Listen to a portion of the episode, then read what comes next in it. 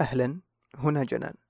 بودكاست جنان هو جزء من مشاريع حملة جنان اللي هدفها توعي المجتمع بأهمية فروع علم النفس وارتباطه بالحياة اليومية. ويسعدنا تشاركون الحلقة مع من تحبون وتقيمون البودكاست على المنصة اللي تسمعون الحلقة من خلالها. وعشان توصلكم حلقاتنا الجديدة اشتركوا في بودكاست جنان وشاركونا آراءكم على حسابنا على تويتر تلقونا في وصف الحلقة. وعشان ما أطول عليكم يلا نبدأ الحلقة. استنيروا. والله يا مكانهم حلو. وش فيك مرة عجبك؟ ما أدري إذا أنا عاجبني المكان بزيادة ولا إيش. أحس إني تنشطت يوم دخلنا. يعني تتوقع إنهم معتمدين يسوون هذا الشيء؟ وشو ينشطون اللي يدخلون المكان؟ إي. لا أحس صعبة يعني. إلا لو البشرية اخترعت جهاز يرسل موجات تنشط الناس. أخي ليش كل شيء لازم يكون مصنع؟ يمكن يسوي شيء طبيعي. أه، ما فهمت وش تلمح له. يعني يمديك تقول إنهم يحاولون محاكاة ظروف طبيعية مريحة للإنسان. درجة حرارة معينة إضاءة لونها قريب من ضوء الشمس اللون الأخضر في كل مكان. أما ما توقعت أشياء زي كذا تفيد. أجل على كذا أتوقع لو بنينا غابات من الإسمنت ما راح تفرق معك. إيه يا رجال نصبغها وتزين أمورك. لا ما أنت بصويحي شكلك تبي تقتلنا. المناخ والتضاريس يملون علينا سلوكياتنا من إن كيف اختيارنا للملابس كأبسط شيء إلين مثلا من أعمق الأشياء كيف تتشكل أصلا قيمنا الثقافية. هذا عبد الرحمن الراشد. طالب في قسم علم النفس بجامعة الملك سعود وهو معنا اليوم عشان نتكلم بشكل موسع عن علم النفس البيئي. وأول شيء تحدثنا عنه إيش هو علم النفس البيئي؟ علم النفس البيئي هو دراسة تأثير البيئات المختلفة على سلوكنا. يعني باختصار البيئات المختلفة هي مثلا البيئة الطبيعية يقصد فيها الغابات المحيطات المناخ آه، والبيئة الاجتماعية اللي هو المجتمع والبيئة الصناعية هو كل ما صنعه الإنسان اللي هو ال- الأشياء المادية مثل ال- الغرفة اللي إحنا قاعدين فيها الجامعة بيتكم غرفة نومك المولات هذه كلها بيئة صناعية. آه، تأثيرها على سلوكنا وأفكارنا وإدراكنا يعني باختصار عملياتنا الذهنية تأثيرها على عملياتنا الذهنية وسلوكنا. العلم النفس البيئي ثلاث أهداف. أول واحد أنه كيف نصمم بيئة معينة نخلي الأشخاص آه، يستجيبون استجابات معينة. يعني نخليهم يسلكون سلوك معين من خلال عمل بيئة معينة. آه، يسمى هو ذات طابع تنموي الهدف هذا. الهدف الثاني آه، هو إن تشخيص المشكلات البيئية وحلها. يعني مثلا خلينا ناخذ مثلا المناخ المناخ هو كيف يؤثر على صحتنا العقلية وصحتنا النفسية. وكيف نحل مشكلة المناخ أيضا. الشيء الثالث الهدف الثالث اللي هو آه، مختصر بالبيئة الطبيعية اللي هي ذات الغابات والمناخ اللي هو كيف نحن نغير سلوكياتنا كأفراد آه، إنه يكون سلوكنا إيجابي نحو البيئة. نحن كيف نغير من سلوكنا علشان نحافظ على البيئة الطبيعية. هل هو مقصود بالتكيف؟ لا ما يقصد كيف ان أنت تغير سلوكك مثلا آه، انت الحين طو- طول يومك مثلا لما تشرب موية ترمي القارورة في أي مكان مثلا ما تحطها في مكان عشان تعيد تدويرها. آه، عرفت؟ هذا التغيير. يعني بدل ما تحطها في أي مكان تخليها وتحطها في السيارة لا أنت توديها مثلا سله مهملات محطوط عليها إن هذه خاصة لل للقوارير عشان إعادة تدوير هذا سلوكك اختلف.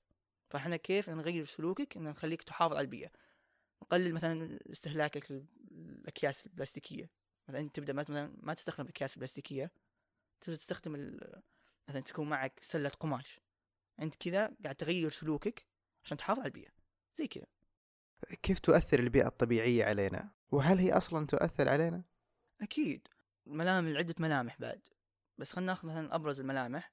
خلينا ناخذ أول شيء مثلا المناخ والتضاريس المناخ والتضاريس يملون علينا سلوكياتنا من إن كيف اختيارنا للملابس كأبسط شيء إلين مثلا من أعمق الأشياء كيف تتشكل أصلا قيمنا الثقافية. والمناخ والتضاريس حتى يأثر يأثرون على تقريبا آه، آه، وجود الثقافة آه، وجود الحضارة معليش تكون الحضارة إلين انهيارها. يؤثر حتى بانهيار الحضارة في تكون الحضارة.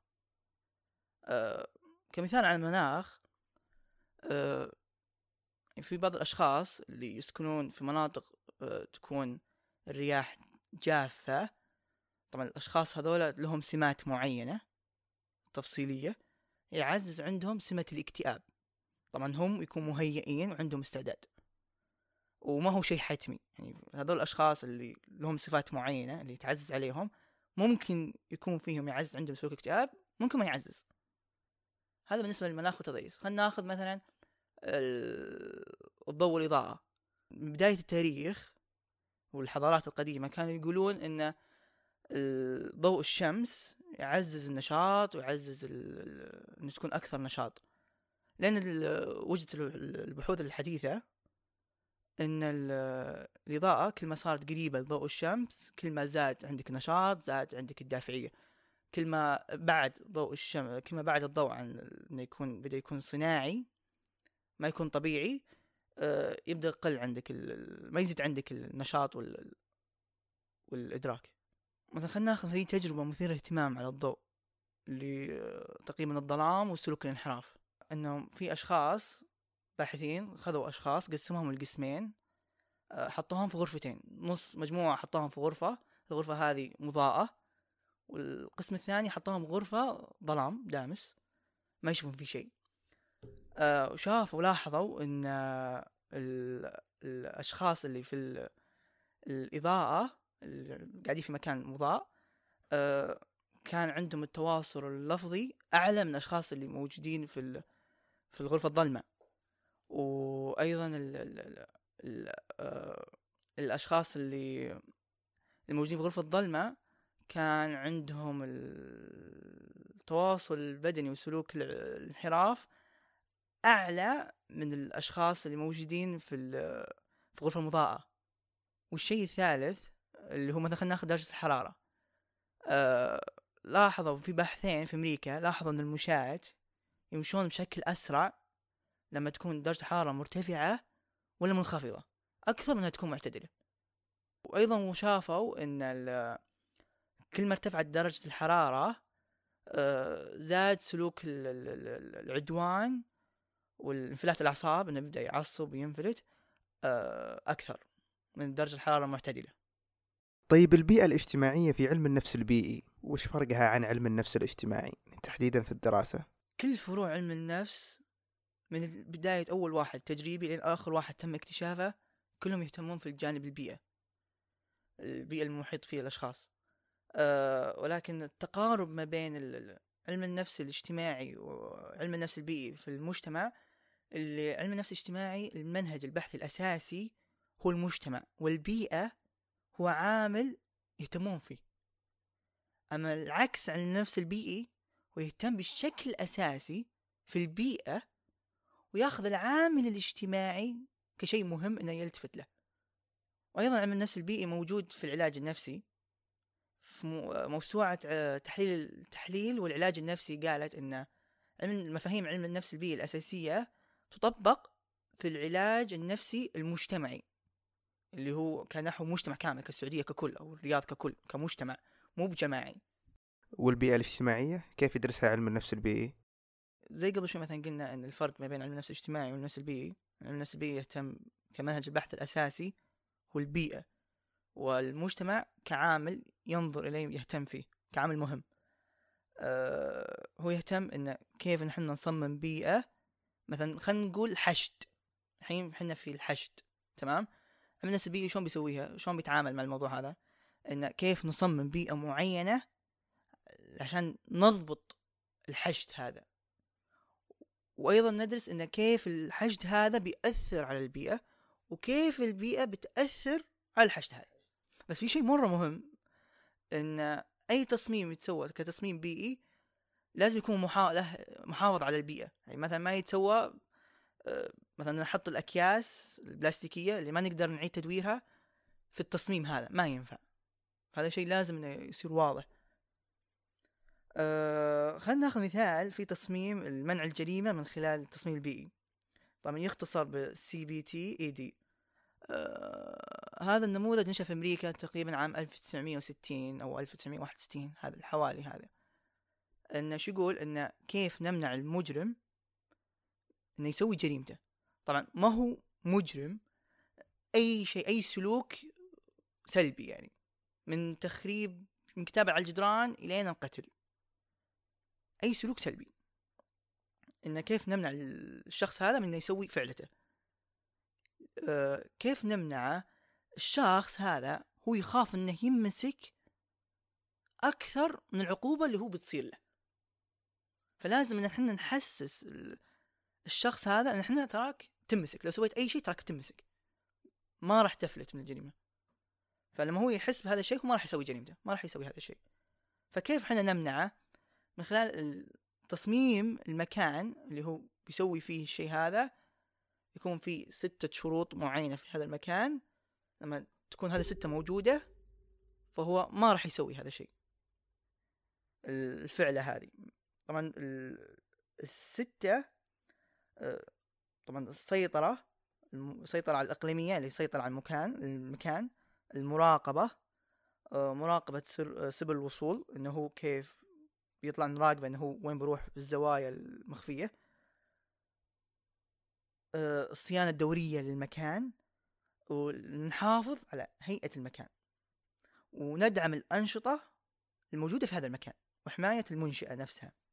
خلينا نطبق هذا التصميم على الحي. إن ما نبي أي شيء خراب يصير في الحي.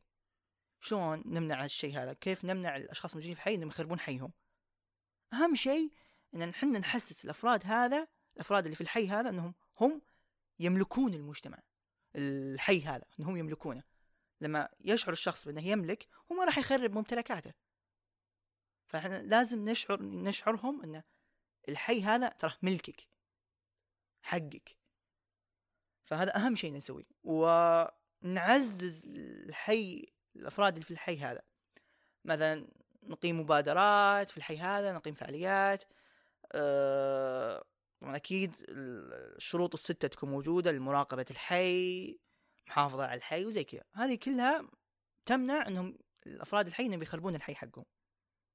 حلو. طيب والبيئة الصناعية كيف تؤثر علينا؟ طبعا إحنا قلنا إن البيئة الصناعية اللي هي أي شيء سواه الإنسان صنع الإنسان مادي. بس في ارتباط مرة مهم طبعا اتجاهين وكل الاتجاهين أو الافتراضين غلط. الأول يقول إن إن المكان اللي إحنا فيه هو يحدد سلوكياتنا. هذا غلط لأن مو بالشكل الأساسي. إن هو اللي يحدد سلوكنا. يعني هذا ما هو شيء حتمي.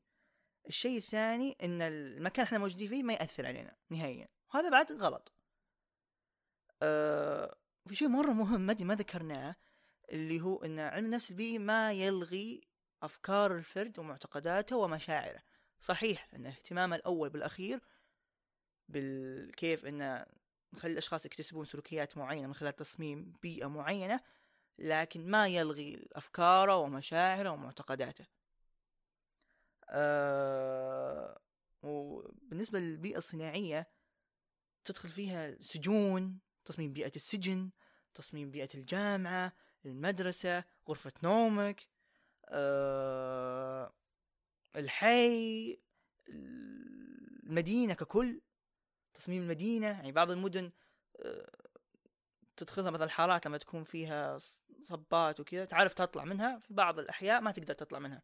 تصميم المكان يختلف.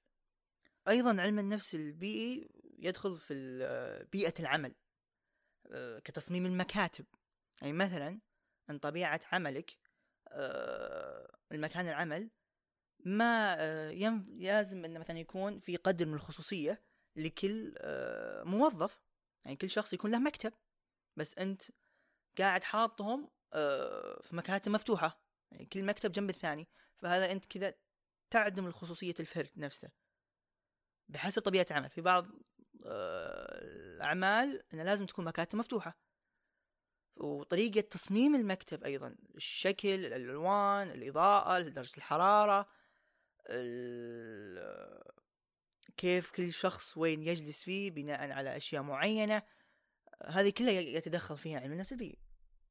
حتى مثلا ما تروح مطعم مثلا تشوف في ناس تقدر مثلا تجلس جنبهم صار طاوله مليانه تقدر تقول له عادي اخذ كرسي بس إذا كان جالس في مكان معين. بس إذا ما جلس في مكان معين آه، جالس في مكان آخر مثلا ما تقدر تقول له. مثلا كان في الوسط ما تقدر تقول له. بس إذا كان على الأطراف تحس إنه كذا فاضي. فتقدر تاخذ منه كرسي. بس لما هو يكون في الوسط لا تحس كذا بيجونا ناس وبيقعد معه. فمكان الشخص يفرق.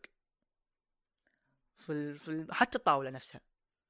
بس في مقالة مرة مثيرة للاهتمام ممكن نحطها في وصف الحلقة للبروفيسور آه، فرانسيس ماكاندرو عن ليش إحنا نخاف من بيوت الرعب اللي هي البيوت المسكونة اللي مثلا اللي في Winterland بيت الرعب ليش إحنا نخاف منه؟ أه طبعا هو المقالة مرة طويلة وفيها أجزاء مثيرة للاهتمام يعني البروفيسور يعني كتب أشياء جدا مثيرة للاهتمام وجدا أشياء دقيقة. بس الشيء المثير للاهتمام إن في بيئات الرعب تكون جانب الغموض عالي. إن هم يحطون لك مسار معين أنت تمشي فيه ما ي... ما في طرق ثانية ما في احتمالات ثانية مثلا إنك تختارها. آه... ظلام. آه... ما تدري إيش بيصير لك بعدين ما تقدر تتنبأ وش بيصير لك بعد شوي. بخلاف مثلا أماكن مثلا الجامعة. الجامع مكان واضح الإضاءة فيه واضحة أه لو في أحد تقدر تنحاش في الجامعة بيت الرعب ما تقدر تنحاش. في ممر بيت الرعب أنت تمشي فيه ما ما في احتمال ثاني إنك تروح ما في ممر ثاني. في الجامعة مثلا يمديك تنحاش تروح أكثر مكان عندك أكثر من خيار. أه ما في الغموض في الجامعة مو بعالي. إنه يمديك تتنبأ في مكان كل شيء تبي تروح له. بيت الرعب لا ما يمديك تتنبأ. الاحتمالات تكون قليلة جدا. الجامعة لا احتمالات تكون عالية جدا. طبعا هو تكلم أكثر بعد بالشكل الدقيق. ممكن تكون في وصف الحلقة. كيف نغير سلوكياتنا أو كيف نحاول أن نغير سلوكياتنا عشان نحافظ على البيئة؟ حلو. عشان نحافظ على البيئة تكون آه، تنقسم لقسمين. وشيء على عاتق الأفراد نفسهم وشيء ثاني على أصحاب القرار. خلينا ناخذ أصحاب القرار الأول. مثلا في خلينا ناخذ على مبدأ التعزيز والعقاب. مثلا عقاب فرض عقوبات على كل من شخص يحاول إنه يخرب البيئة. يفتح الدريشة يرمي المنديل. يرمي المنديل فنفرض عليه عقوبة إن كانت مالية أو أي شيء آه، إنه ما عاد يسوي هذا الشيء. هو لما يأخذ العقاب ما راح يعيد السلوك هذا مرة ثانية. آه، مثلا التعزيز آه، مثلا تكون في آلة موجودة في مستوى العالم بس ممكن مو موجودة عندنا. أه تكون مثلا العلب القوارير تحطها في هذه الآلة عشان إعادة تدوير لما تحط القارورة والعلبة طلع لك مثلا قسيمة شرائية مثلا في مطعم أو نص ريال. هذه كتعزيز للشخص هذا. فكل قارورة بتحطها بتطلع لك قسيمة شرائية. كل ما تحط قارورة يطلع لك نص ريال. آه هذه كلها سلوكيات بتكون لو الآلة هذه موجودة بتكون في حفاظ على البيئة بالتعزيز إن أنت عززت له آه، أيضا مثلا في الحفاظ على البيئة مثلا تكون في كل مكان سلة النفايات اللي تكون مقسمة لعدة أقسام قسم خاص للقوارير للقزاز لبقايا الأكل. آه هذه أيضا بتساهم على الحفاظ على البيئة. بدل ما ترمى في مكان واحد فبتكون هنا واضحة إنه يمديك تعيد تدوير القزاز والقوارير مثلا. آه هذا بالنسبة كأصحاب القرار. وبعد من أصحاب القرار إن مثلا عمل مبادرات تثقيفية عشان الحفاظ على البيئة آه، في مثلا في المدارس وفي الأماكن العامة. بالنسبة للأفراد إنه هو يبدأ من نفسه آه، يبدأ يحافظ على البيئة. يقلل مثلا من استخدام القوارير الأكياس يبدأ مثلا يستخدم ما يستخدم أكياس بلاستيكية يصير معه كيس خش قماش تكون معه يحط الأشياء مثلا يروح مثلا السوبر ماركت أو البقالة يحط الأغراض دائما يحطها في كيس بلاستيك يكون مع الكيس القماش حقته تكون يحطها فيها ويقدر يستخدمها أكثر من مرة. آه هو يبدأ يحافظ عليها من نفسه. مثلا في أشخاص مثلا في شخص مثلا يخطر باله كذا فكرة في باله إن أنا ليش أسوي كذا؟ ليش أنا أحافظ على البيئة؟ وفي مليون ألف شخص ثاني يرمي مع الدريشة مثلا المناديل. ليش أنا مثلا أو أخليها معي لين تكون في مكان مناسب أنا أحطها فيه؟ ليه؟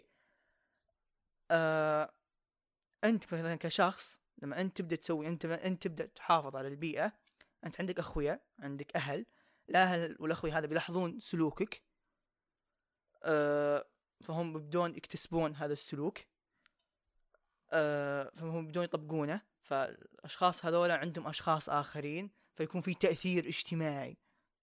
بس هو بيكون حبة لأنه يس- يصير على مستوى المجتمع أنه آه أن هذا هو السلوك صح؟ وأي شخص مثلا يرمي مع الدريشة ين- ينظر له بال... إنه مخالف للمعايير الاجتماعية أو الأدوار الاجتماعية.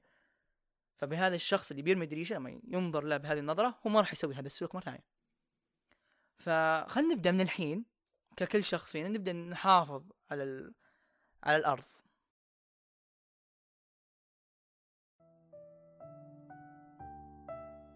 وفي الختام علم النفس يحاول يفسر جميع جوانب حياتنا اليومية. وعشان كذا علم النفس في حياتنا. انتبهوا لنفسكم. محدثكم محمد الحميد. نلقاكم على خير.